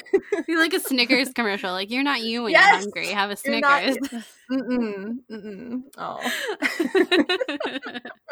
I've I've cracked it. I figured it out. Yes. it's him and Anakin. Anakin at the end of Revenge of the Sith, he just needs some food and water. Yeah. he really does, actually. He needs some sleep food Yeah, and we water. just- we just stage an intervention where we make Maul and Anakin take naps. That's all they need. The, the yeah. galaxy would be healed. the galaxy would be healed with eight, seven to eight hours of sleep a night. Amazing. I, I think another really cool thing about this comic, I I kind of I think I'd recommend this as crucial Clone Wars reading. If you're super into the Clone Wars, I would say that this this to me read like an episode. I could totally see it as an episode. Definitely. And that's always so fun to me is when, and it doesn't always happen because I think books are their own medium. Um, and other comics, I'm like, no, no, this should be a comic. And I think this is great as a comic. I'm not saying that, but it really did read to me as an arc and it- it was because it's four four episodes and i can totally four four issues i mean and i can totally see it coming to life and it's to me crucial clone wars content because of where we're leading you know and it, it- what we're missing with maul. I didn't i didn't know this about mother talzin and i didn't to be honest i'm not really sure i knew that was is this the comic that revealed that uh talzin was maul's mother right yes Yes, it is. yeah Would you like me to go in depth about that? I don't know how Yes, what we're doing please, on time. please. Yes. Oh, so here's here's the thing. Yes, this is the comic that revealed that Darth Maul is Talzin's biological son. Uh, it that was up for debate because everybody calls her mother. So when Maul Mhm, calls her mother, people are like, "Oh, that's just it's her name. It's like Susan." but in this she makes it clear that yes he is my blood child which at the time people were thinking no she's lying she's just saying that to get Maul on her side and to to to use to use Maul as a pawn against Sidious, which is then thrown into doubt for me at least uh, when she sacrifices her life for Maul. And if she was lying to Maul and wasn't truly his blood mother, then why wouldn't why would she hesitate to use his life force to defeat Sidious? Why what what was the longer game if she was in fact lying to him? But I remember huge swaths of the fandom when that reveal was made you know when that issue came out and she's like yes maul is my son huge swaths of the fandom were like no that's incorrect she's lying because before that we thought that Maul's mother was this woman named Kycina, who had been in a couple books um, that are now declared legends. And uh, she was Kycina after she gave birth to twins to Maul and Savage. She was the one who brought Maul into the hands of Sidious, uh, you know, for protection. So people were like, "No, we're just where's Kycina?" Because Kycina, as far as we knew, was still alive. She wasn't on Dathomir when the rest of the witches were slaughtered. So a lot of us were actually s- still waiting for Kycina to show up. but that never happened. So we don't we don't know where is Kycina. Hashtag where's Kycina? I don't know. Maybe yeah, she's just waiting in legends to be revived. Who knows? But as as far as we know right now, yes, Talzin is Maul's mother, and this is the first and only place that has been stated in canon. interesting and uh, Yeah. to me that deepens because that's what i thought too when i read it i was like oh this confirms something that i had known for i don't know that i thought i guess but hadn't really didn't really know um fully and to me that deepens her sacrifice at the end for him um obviously when when it is it's just interesting that it's revealed and then she dies Mm. um sad oof. It's an oof. It's It an is. oof. It's, an an oof. it it just you know, um, it. You guys were talking about how these last episodes of the Siege of Mandalore really, um, it really pluses up uh, Revenge of the Sith for you guys. Uh, this this reveal that Mother Talzin is Maul's biological mother, and then we can assume Savage's as well. It really informs uh, Mother Talzin's interactions with Savage Opress in the Clone Wars, which I find so fascinating. If Mm. you go back and rewatch those episodes, she's very callous towards Savage when they're around other people. But when she's alone with Savage, she's suddenly very tender with him, and she like touches his cheek. You know, she she re- she gives him reassurances. She's the one who tells him that he has a brother, and he's like, "What? No, that's impossible." And she says, "Yes, you have a brother." this is where he is. Go get him. She's the one that sends Savage on his own, you know, hero's journey to go rescue his brother. And it's just mm-hmm. if you're like, oh, she was his mom the whole time, that it, it really does kind of recontextualize those scenes. Yeah, I, I'm actually really eager now to go back and rewatch those, knowing what we know, because I can totally see how that can recontextualize everything. That's a, a, my favorite thing about Star Wars lately is this recontextualization and going back, and especially with the Clone Wars. I think the Clone Wars is doing it expertly um, to go and change what we know before. mm-hmm. Mm-hmm. It really is. It's it's doing a really good job, and being able to go backwards and forwards in these timelines and continue to recontextualize is really special. And we've said this a million times but it's it's part of what makes star wars so good. And you're right i i'm really due for a rewatch of that whole arc with savage and i'll have to rewatch it now knowing that we know that she's actually his mother. Mm-hmm. yeah. it's going to change a lot of things. It is. Oh i love savage the goodest of boys I is there anything else that we need to talk about about this comic before we talk about the future of the Clone Wars? Not for me. I think we we got it. I think so too. We covered okay, a lot. Awesome. Let's yeah. move on to part three. Listen, big deal. You got another problem. Women always figure out the truth. Always. Okay, so welcome to part three. We're going to be talking about the speculation and the future of Maul. I think we should start though, since we basically are just coming off of discussing the Son of Dathomir comic um, with how this will inform where Maul is in the future. And Katie, I just want to know what do you think is going to happen in the next three episodes of The Siege of Mandalore with Maul? And what do you want to happen? Oh, what do I want to happen? I want him to just run away and be happy and skip through fields of daisies. Please, I'm begging. Filoni. so relatable. yes, exactly. Well, that's what we want for Ahsoka too, right? They can hold hands. They can just. I want it for basically every single yeah, character. Yeah. Yeah. uh, me and you and you and me just like yeah they're skipping oh yeah. perfect. Yes. Oh. we braid we braid anakin a little daisy crown and drape it over his head and just that mm, that's the end of the clone wars. Bye. it looks so nice in his fluffy hair. Yes perfect. Uh so that's what i want. What do i what do i think i'm gonna get Oh, all right. So what I think is going to happen, just based on the trailers and stuff and, and what we saw at the end of part one, where Maul comes out, Ahsoka has fallen into this trap, and Maul says, Well, I hoped for Kenobi. What are you doing here? Or why are you here? Oh, oh, good question. Why he, just, he doesn't he has no idea who she is. But uh, apparently, I guess Maul is it's got to be more than just a gambit to kill Kenobi. I really don't think this is another slice of Kenobi revenge pie. I still think he's full. I really think killing Satine, he's going to be okay for a little while before he needs another slice of Kenobi revenge pie. I love this pie metaphor. Yeah, same. Me too. I just thought of it. it's perfect. We love food metaphors on the show, so it's, it's, it's perfect yeah uh, so he, so he's still very full on kenobi revenge pie and i don't think he went through all of this rigmarole to bring kenobi here just to mess up his day a little. That that is some extensive losses on maul's part to just to just remind kenobi that how much he hates him. He could have just sent him a letter mm. honestly. So like hamilton style right? yes exactly just casual reminder. I hate, I hate you. Kenobi at this point, Kenobi's getting like six of them a week. He's just he's so he's done. All right. Anyway.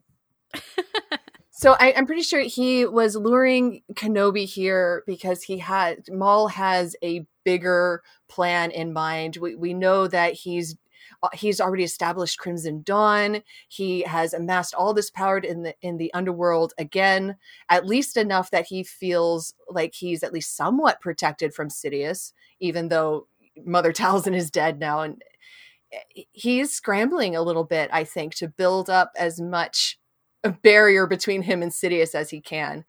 And what is he planning in bringing a Jedi here? I'm not entirely certain but I do feel strongly, based on the trailers, that he is going to try to rope Ahsoka into it and make some sort of dark side deal with her. We have that great just shot of both of them standing in the throne room, and Maul is extending his hand towards Ahsoka, and she just looks kind of uncertain, like, oh, should I take his hand? Should I not? We we don't know, but I am very interested. Yeah, that was going to be my question actually. I was like it's something that I've only just started thinking about really this week is if if Maul was going to try and do something similar like with Ezra. And we've been talking about this whole episode about him seeking companionship, but once he gets it, it's like he's not really sure what to do with it. And so then mm-hmm. it becomes a, a, thing of control, right? And would he try to do that with Ahsoka? And we saw Ventress kind of do this with Ahsoka in the Ahsoka Leaves arc of, you know, like your master didn't care about you either, and try to draw this parallel. And if Maul would try to do the same thing with Ahsoka. And then it's almost like whatever plans they do have that Ahsoka had and what Maul had, whether it's just this whole rigmarole to send another letter to Kenobi that he hates him, or I liked how you describe it of putting up a, a bigger barrier between him and Sidious for hopefully this bigger game of revenge all of that is about to come crashing down and so how much of it even still matters at this at like when all of this is happening and so what are like are they going to be forced to be allies? What happens when that's over? I just eh, like how would ahsoka respond? Because yeah. ah- ahsoka's in a much different place in life than ezra is when Maul tries to get Ezra to be his apprentice, and and Maul's in a very in a much different place too right now, and so that kind of conversation and and what Maul would say at this juncture in his life to someone like Ahsoka, it's it's going to be really cool. It's going to be a great conversation. Oh, absolutely. I I I feel very strongly that Maul knows that the ship is going down. He knows that the Republic's days are numbered and that his master is rising. He he definitely yeah. knows that it's all it's all burning all around them and they need a plan or they're not going to survive very long under the empire i i don't know how he can convey that to Ahsoka. It, it really all depends on in what order of events this all happens. Yeah, yeah. Like because if I th- yeah, sorry, just if Order sixty. Some, Sorry, you go first. Oh you oh my go. gosh. No, we're, we're both we're all getting so excited. we're like Order 66 yes. is coming. Order 66 It's almost here. I think we have two characters. We have now Ahsoka, who is just coming off of seeing the world and the universe in like a, gr- a really grand sense, right? like I think that she's been totally let down by the Jedi and she's been kind of disenchanted by the whole system, right? Both sides even. She's kind of fighting individually with Bo Katan and who she cares about, I guess, Rex, right? So she has these clones and everything. But I think that we have two characters who, if you're correct in saying that Maul, that you feel very strongly and that Maul kind of knows what's going on, you know, that is able to see ahead and to see the fact that like things are about to change, the empire is going to rise, something like that. Um, ah- Ahsoka being in the place that she's in right now, being so disenfranchised, could actually find whatever Maul has to say about the future um, very tempting. And it would be so interesting to see her take that hand or not, but still them working together and somehow, which is very, very Last Jedi. So he's very interested to see how this would oh. all go. Oh, so excited. I think that Ahsoka's in a place right now to definitely acknowledge that Maul is right about yeah, it, like if he if he does give her the spiel about like oh Sidious he's taken over everything now. I think she would be able to say like yeah I think you're right. I think you're a dark sider and I'm not coming near you, but I think you're right. I have to wonder if Maul and Ahsoka are going to team up to survive Order 66. It, it really depends on what order of events this happens in. If it's like Spiel first, Order 66, let's get out of here. Or if it's like Order 66 happens, they work together. And so Ahsoka's like softened a bit towards Maul. Mm-hmm. And then and then they try or or maybe he gives her the spiel and she just says no thank you sir captures him and then order 66 happens and maul escapes in the chaos and the whole like temptation isn't is never like they never team up there's never a temptation i don't know it could go so many different ways I want to see the team up. I think yes because we're I think Ahsoka I think we're like Ahsoka is a character that we're like she's she's light side. She's obviously not a Jedi, but I don't think I've ever really worried about her being tempted by the dark side. So it would but be Caitlin, Caitlin, I don't know. Like I feel like we don't know this. I really think we're our all of our impressions of Ahsoka are going to be tested at the very end. Okay, well that's the oh i hope okay. so So that's okay. That's part of the thing is that like Ahsoka has never really been tempted by the dark side, and that you know eh, things happened on Mortis. and They were bad. Don't get me wrong, but there, there were a lot of other things happening outside of Ahsoka's control, and so and and this, yeah, we've never really seen Ahsoka in that situation, and I don't know. It, it would be really fascinating. It almost goes against how they've been talking about her so far this season. And we're talking about Ahsoka right now. But the thing is, it's like in this high stakes situation, wherever Order 66 occurs in the sequence of events, I can definitely see a situation where Maul is kind of taunting Ahsoka that, oh, you can't feel your master? That's because he's dead.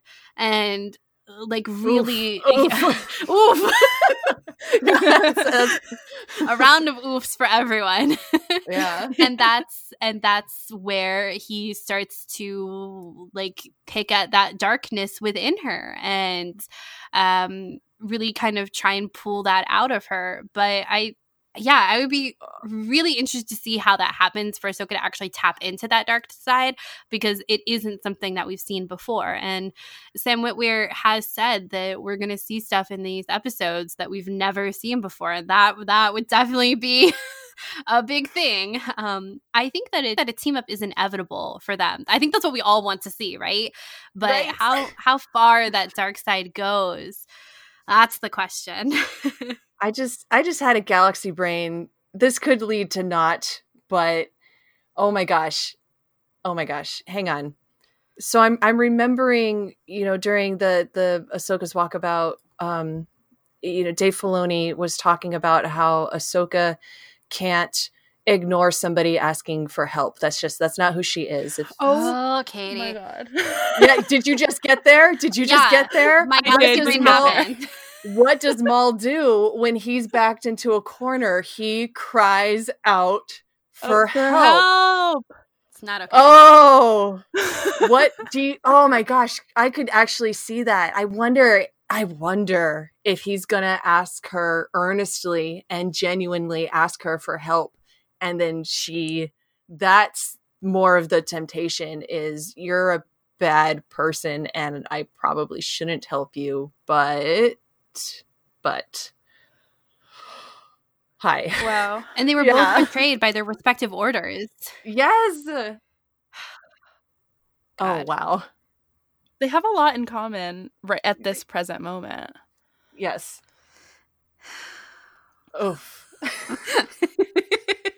I could really see that We're- happening and I really, really want that to happen. I want that to happen now so bad. Yeah. Yeah. yeah. I Uh-huh. I think that we uh, uh, Caitlin and I've also talked about like what happens when Order 66 happens and like would Ahsoka even be included in Order 66 since she's not a Jedi anymore? It's interesting because it's like, okay, so is Order 66 kill all the Jedi or could they reverse it into like kill anyone with a lightsaber? And if so, then this is like really really speculatory, but I I think it's interesting the idea that Ahsoka is included in the Order 66 despite not being a Jedi, and that if it is kill everyone with a lightsaber that you're with, is Maul also included in that? And how does that Mhm. work? And are they when they're escaping together? If they if they do escape together, are they both targets, or is only one of them target a target? You know, and I think that it's just interesting because you're right in the fact that uh, Maul has amassed or um, has things in place for Crimson Dawn. Is that also something that is is intriguing to Ahsoka? Like what's next for her? The whole idea that they call that he calls her Lady Tano the next time we see them interact in in Rebels is like uh, it's so formal, it's so from but it's also familiar. It's like Yeah. It's I've from- only ever It's from Mandalore. Like yeah, what happens? Mm, if Right. Ahsoka escapes with Maul and spends a year with him in Crimson Dawn, I'll lose my ding dang mind. I oh It would be That- so yeah. cool. yeah, where I, I really do wonder, you know, after her time with the Martez sisters, would something like Crimson Dawn be appealing to her? She could, you know, theoretically run it and use it to help people. I I don't know. I don't know. I don't know. I don't know. I don't know. the door is wide open. Yeah. yeah, my head is spinning like so much. Like, what Yeah. does the dark side Ahsoka actually look like when she's not possessed? right. I mean, we already saw an Ahsoka that I wasn't expecting in the first episode. Yeah, I, I was not expecting her to be so business is business. Um, that's not the Ahsoka that I think we've all loved for you know years or known, and I feel like it's I don't know. I I think I Yeah. really really firmly believe that our expectations of Ahsoka are going to be tested, and Maul's in the same it. way that you yeah i think that maul's going to do it and i think that it makes sense i mean they've been building to this fight so beautifully shot they have but they're, they are going to fight also you know because we do have the mocap suit of ray park Oh, so yes. that's happening that's happening. But maybe maybe they fight for like two minutes and then Maul's like, What are we fighting about? And Ahsoka goes, I don't know. yeah, like neither of us are Sith or Jedi. What are we doing? yeah, what are we doing? We need to take a water break. Yeah, just both of us stop and drink some water. i just hope there's a lot of talking during the fighting and it's not just a big fight I oh, that's Yeah. what I want. Maul talks Yeah. a lot, so I think I yeah think maul's a chatterbox He He's a chatterbox. chatterbox. And it's so that's such nobody understand I'm not nobody. Okay. So few people appreciate that Maul as of like 2012. It's only been ever since Sam Witwer got his hands on the part because he's just so delightful that Maul has become a chatterbox. Before that, he like in his comics and in his books, he would rarely vocalize and there would be jokes in comics with like, "Oh, you don't say very much, do you?" You know, that was that was his character. He was silent and now no, he just he just if you're in the same room with him, he wants to talk. He, he wants to know tell you all You're so about why you right. sh- yeah, why you should join him. Like That's so funny that it, it totally changed with Sam Witwer because it totally did. I mean, he has what like three lines in The Phantom Menace. yeah, exactly. like three words nearly. Gosh, I would love. I don't want to, you know, waste your guys' time writing too much fanfic, but I would love Maul to just be all like, "I don't want to fight you. He has better things to do than to fight this girl that he has. He has no emotional stakes in fighting her. Yeah. You know, he doesn't. This is not Kenobi, and striking at her isn't going to hurt Kenobi. It, it there's no there's no satisfaction to be gained. It's not Yeah. personal. For everything from Maul needs to be personal, and I would just love for Ahsoka to be all like, "Okay, you're a Sith, lightsabers out, let's go," and him just be like, "No, I really." I'm good. And she just doesn't know how to handle that. Like, right? right? She just wouldn't know, you know, what, what's a Jedi supposed to do when the Sith won't draw his weapon, right? God, that's I so don't know. interesting. Mm. And for it to be the dark sider who doesn't draw their weapon. Yeah, exactly. Yeah. All right. Yeah, I, did, I don't want to write too much fanfic. It's good No, fanfic it. though. Oh, thank you. so we have these last three episodes and we've kind of been talking about it, but do you have any lingering questions about Maul that you still want to know about him? oh, so many. First of all, whose lightsaber is that? Whose lightsaber is Mm. that? Who, what? No, for no, for serious. Whose lightsaber is that? Okay, because I, I don't know if you guys picked it up in Son of Dathomir, but he really likes that dark saber. He Yeah. enjoys that dark saber. Why isn't he using it? He still has it. it, it, you know it should be in his back pocket why what makes this lightsaber that i've never seen before what makes that more important eh, or a better tool than the dark saber is it just because he was like uh, i'm over the single blade i'm gonna use a double bladed lightsaber now? I don't i don't know. I'm just whose lightsaber is that? Where did it come from? I have questions. And then i just want to know yeah where where does he go from here? Where know, obviously he goes to crimson dawn and eventually he's going to meet the love of his life qi'ra and mm-hmm. it's going to be great. They're going to they're going to go on so many dates on dathomir it's going to be wonderful it's going to be beautiful. I, yeah they're so beautiful i just yeah i want to know what his what his plans are i you know like we were saying earlier we only ever see 10% of maul at a time and i i just want to know you know we we have 15 years between the siege of mandalore maul you know being uh, captured or whatever on Mandalore, and then him showing up on Malachor uh, for, with Ezra. You know, we we now know thanks to Solo that he spent some time with Crimson Dawn with the criminal underworld, but 15 years. Do you know what Maul can do in 15 years? A I, lot. A lot. a lot. I and I'm yes, I'm very interested. I'm very very interested to know what's next for Maul. Me too. I I really want the next piece of Solo, whether that's a Solo 2 or some sort of carryover project where we can learn about Qi'ra and Maul somehow. It's just so cool. I want to know everything, uh, like yes. literally everything. literally everything. yeah, I mean the the end of Solo was such a huge question mark. It's such a great reveal, and I will never forget it. Mm-hmm. But it is such a big question mark of like, whoa, he's you know, at the top. Whoa.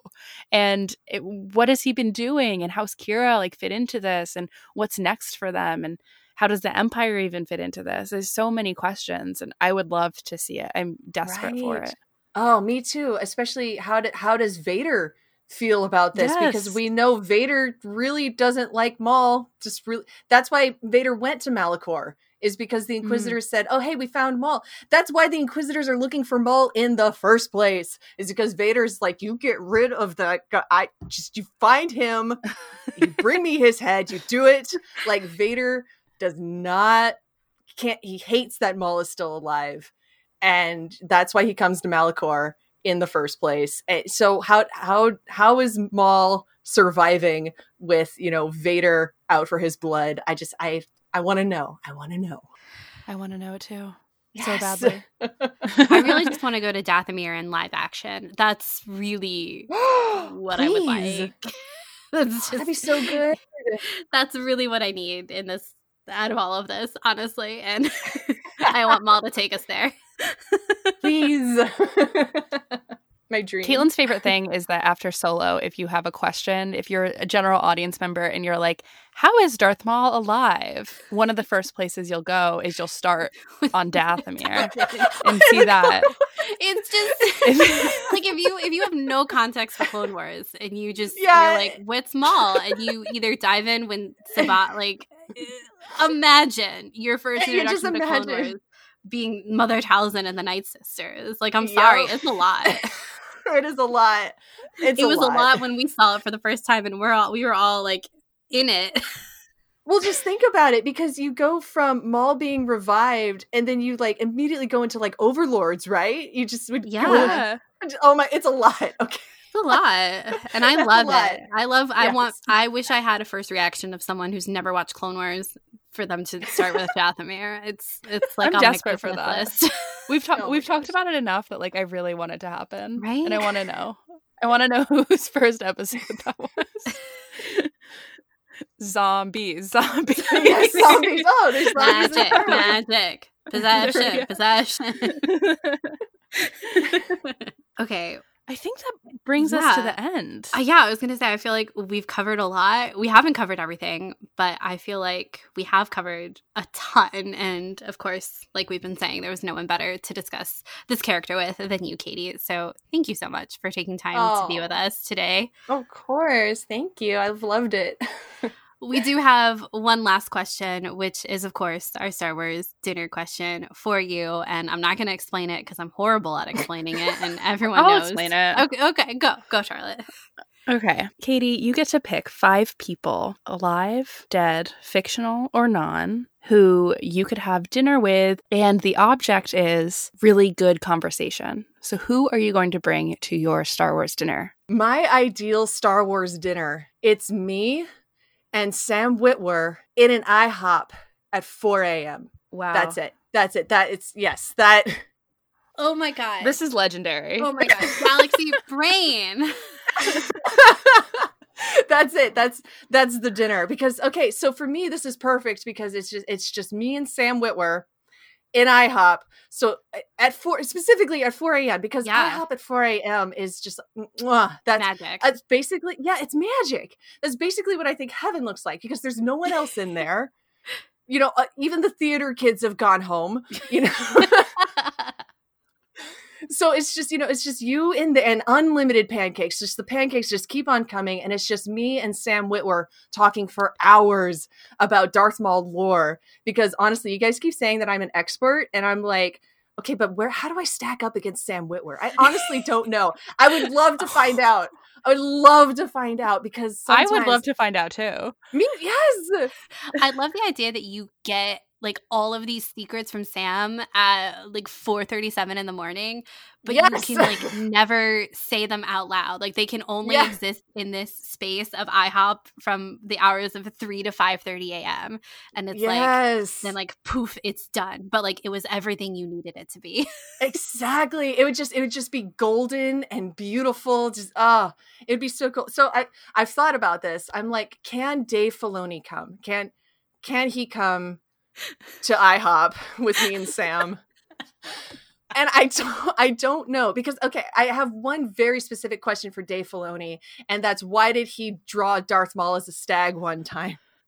I You know, Katie, we have that question on our our we have a document if the day literally ever comes, which it's never gonna come, where we get to interview Dave Filoni and it's it's on our it's on our list because of you. Yeah. oh, I yeah. love that. I- Thank you. Anyway, tell tell the world the question.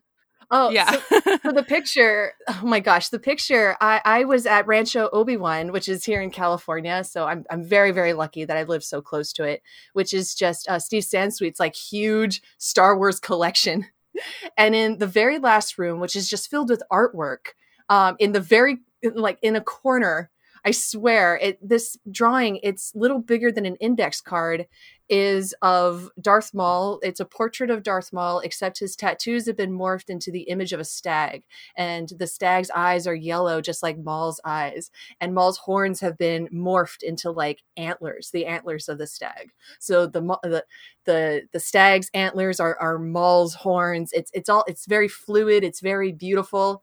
And of course, I, I saw that and I was just stunned. And, and it says, you know, uh, it said Christmas Maul by Dave Filoni. And I'm like, what? Christmas Maul. Yeah, it's called Christmas Maul by Dave Filoni.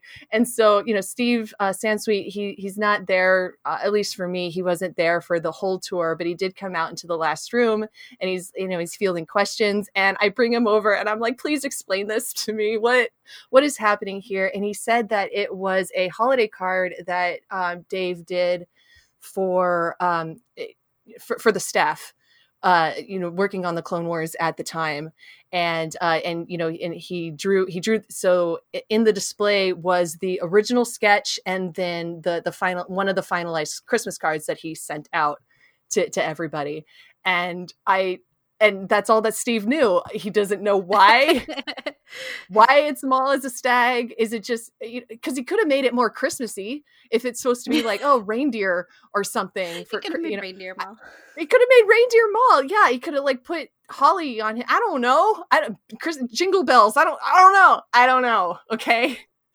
It just it felt so intentional to me that it's a stag because stag mythology is like you know the stags are protectors of the forest of you know and the forest is a dark primal place. And I don't know it felt so intentional to me that I would love to ask Dave what he was thinking and what's going on there. And then either he would tell me this like amazing insight into Darth Maul's character or he would just go oh I did it for Christmas once. Who cares? Like, Yeah. that's Well- those are the only two options. Like, Yeah, yeah. I think like you could have like if you if you wanted to make sure it was like just you and Sam, you could have like Dave drop Sam off at IHOP and like ask him as like Sam's getting out of the car. yeah, exactly. I could just be like, "Hey, Dave, real quick." Because I feel like besides that one question that I have about Stag Maul, anything else I could ask Dave about Maul, Dave just wouldn't answer. He'd be like, I'm going to keep that to myself in case I want to tell the story one day. Because that's always what he does. That's literally always what he does. And I don't want him there if he's just going to be a wet blanket. Okay, just get out of my IHOP. I love it. I love it. I I'm obsessed with your dinner. I I was like, she's either gonna bring Sam or she's gonna bring like a very specific version of Maul. And I was like, I think it's gonna be Sam. But then I was like, who else is she gonna bring? Like I couldn't picture it. And that's because the only person you need is Sam. But the IHOP at 4 a.m. just like Yes. Chef's kiss seals it. Yes. Perfect. Yes. Well, I feel I feel so strongly about that that the atmosphere needs to be perfect, Yeah. and I think 4 a.m. IHOP is that perfect atmosphere for me and Sam Witwer just going ham about Darth Maul. It totally is. It's like that lucid late night, Yeah. like you gotta talk it all out type It's thing. magic. Yeah, it really is. yes. Oh my god. Okay. Oh my That's God, I love it. I That was a great dinner. That really was. Slash breakfast. Uh, wow. Okay. Well, Katie, thank you so much for being on the show. I know we've said it a hundred times, but we're so glad to finally have you on to talk all about Maul. And uh, we'll probably have to have you back on once we're done with the Siege of Mandalore, just to see how things shake out because it's going to be bananas. But Oh, I'd love that. I'd love that. until, until then, where can people find you online? Uh, you guys can find me on Twitter at Po Hot Dameron.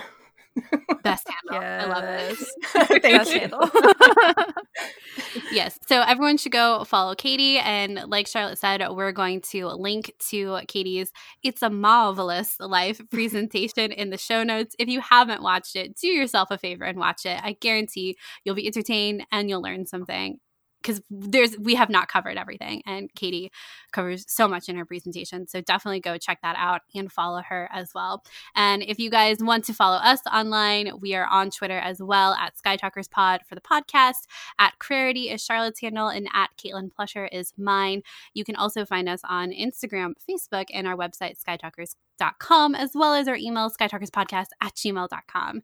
And if you haven't left us a review on iTunes, please do. It helps other people find our show, and we would really appreciate it. Thank you to everyone who has left us a review in the past couple weeks. We see them, we read them, we love them. So thank you.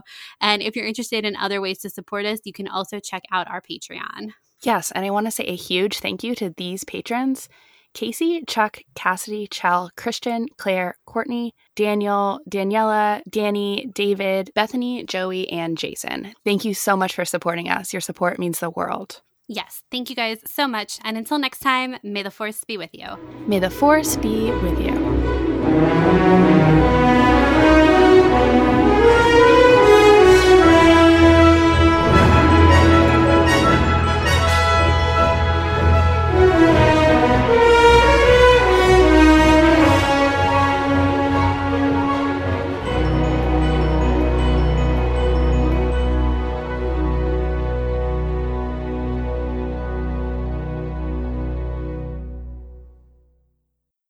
Sky Talkers is a member of the Star Wars Escape Pods Network.